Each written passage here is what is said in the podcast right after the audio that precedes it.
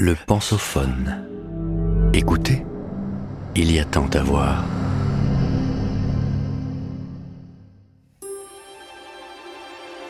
Le jardin, une histoire de la nature maîtrisée. De Émilie Dumarest, avec L'éléphant, la revue de culture générale. Lieu de culture avant tout utilitaire, comment le jardin est-il devenu une œuvre d'art ?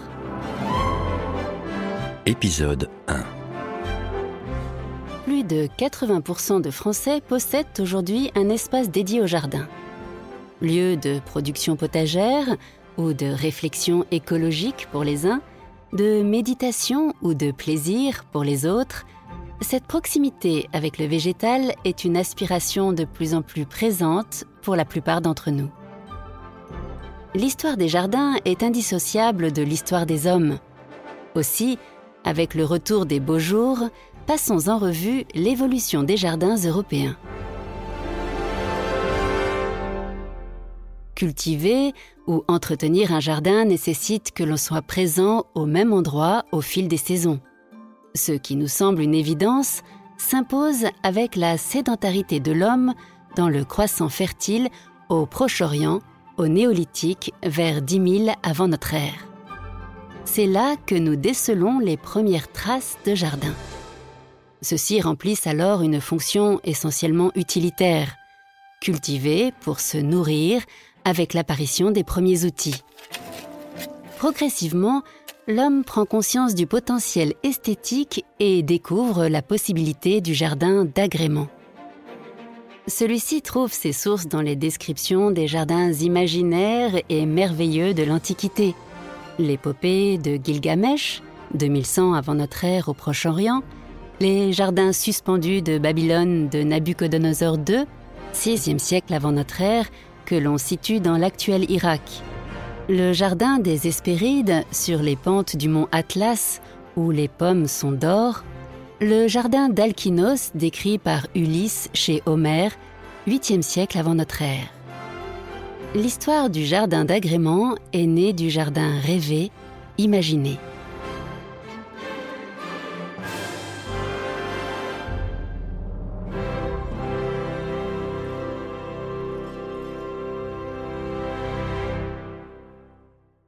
Les premières graines. Dans la Grèce antique, le jardin est le lieu d'enseignement et de réflexion philosophique. Le bois sacré est laissé au naturel et dédié à un dieu ou à un héros. Pas de jardin sans connaissance des plantes. L'invention de la botanique est attribuée à Aristote et à son élève Théophraste, quatrième à troisième siècle avant notre ère, avec ses ouvrages « De Historia Plantarum » et « De Causis Plantarum ». Il n'est pas encore question d'esthétique du jardin, mais la graine est semée. Chez les Romains, le jardin d'agrément existe bel et bien dans une ville comme Pompéi, deuxième siècle avant notre ère. Jardin potager et jardin d'ornement se mêlent alors dans un même espace autour du péristyle. Ce portique, hérité de l'architecture grecque, est un lieu de transition entre la maison et le jardin. Il offre une ombre salutaire au plus fort de l'été. La déambulation dans le jardin se fait sur des sentiers de terre battue, recouverts de sable, de gravier ou de poteries cassées. Déjà, le massif existe, délimité par des bordures en roseaux. Les plantes, au feuillage persistant, sont légion. Lierre, laurier, acanthe, buis, thym, romarin. Ces plantes persistantes rendent le jardin immuable été comme hiver et en facilitent l'entretien. Pas de fleurs fanées à couper. L'horticulture étant encore peu développée. L'un des plus merveilleux jardins de cette période est celui de la Villa d'Adrien à Tivoli, non loin de Rome, cent dix-huit et cent trente-huit de notre ère. Ce vaste jardin de quatre-vingts hectares reproduit les sites et les paysages admirés par l'empereur. Au Moyen Âge, le jardin prend un nouvel aspect. Le jardin de paradis mêle esthétique et contrainte de surface, mais il est avant tout utile. Le jardin médiéval nous est sans doute plus familier, car il a été fréquemment reconstitué. On peut aujourd'hui voir les jardins des Cinq Sens d'Ivoire, Haute-Savoie, de Cluny, Paris, du Rivaud, Indre-et-Loire, le jardin clos de Bois-Richeux, Eure-et-Loire, le jardin des Neuf Carrés de Royaumont, Val d'Oise.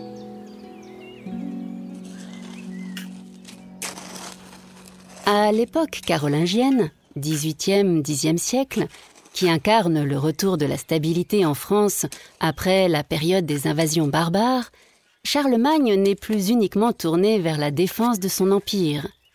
C'est dans ce contexte, vers huit cent douze, qu'est rédigé le capitulaire de Vilis, recueil de quatre-vingt-quatorze plantes tinctoriales, arbres, arbustes, légumes, dont la culture est ordonnée par le souverain. On y trouve poireaux, sauge, garance, ail, aneth, lin, lys, mauve, panais, melon, et cetera.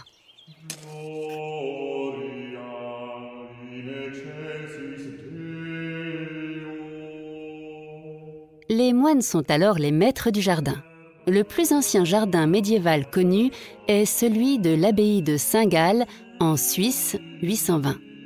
Il est clos, ortus conclusus, dans le cloître, rythmé de neuf massifs carrés formant une croix qui accueille en leur centre une fontaine, l'eau étant synonyme de pureté.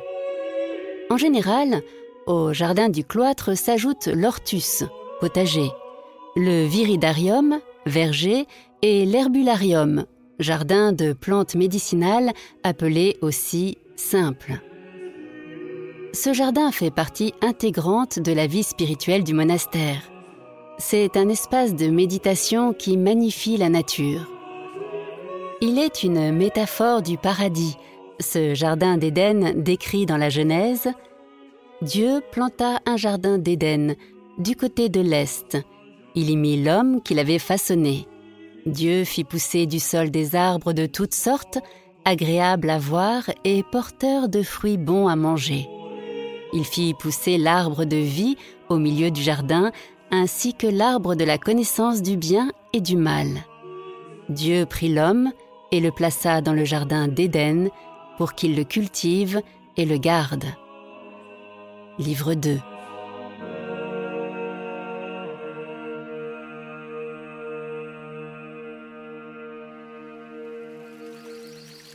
Hors des monastères, des jardins profanes agrémentent les demeures des seigneurs.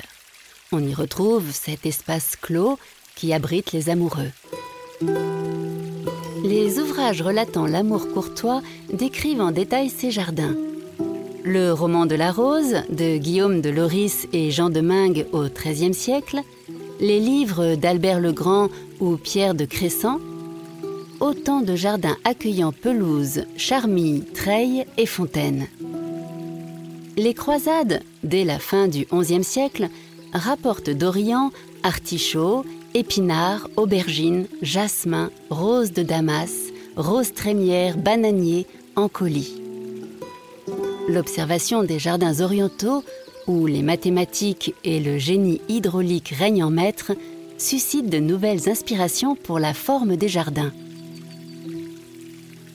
À la fin du quinzième siècle, l'imaginaire se renforce autour du jardin merveilleux, décrit dans le songe de Polyphile de Colonna, édité à Venise en quatorze cent quatre-vingt-dix-neuf. Au même moment, apparaît au jardin le fameux labyrinthe de verdure. Les chrétiens en font un symbole de la difficulté d'accéder au salut.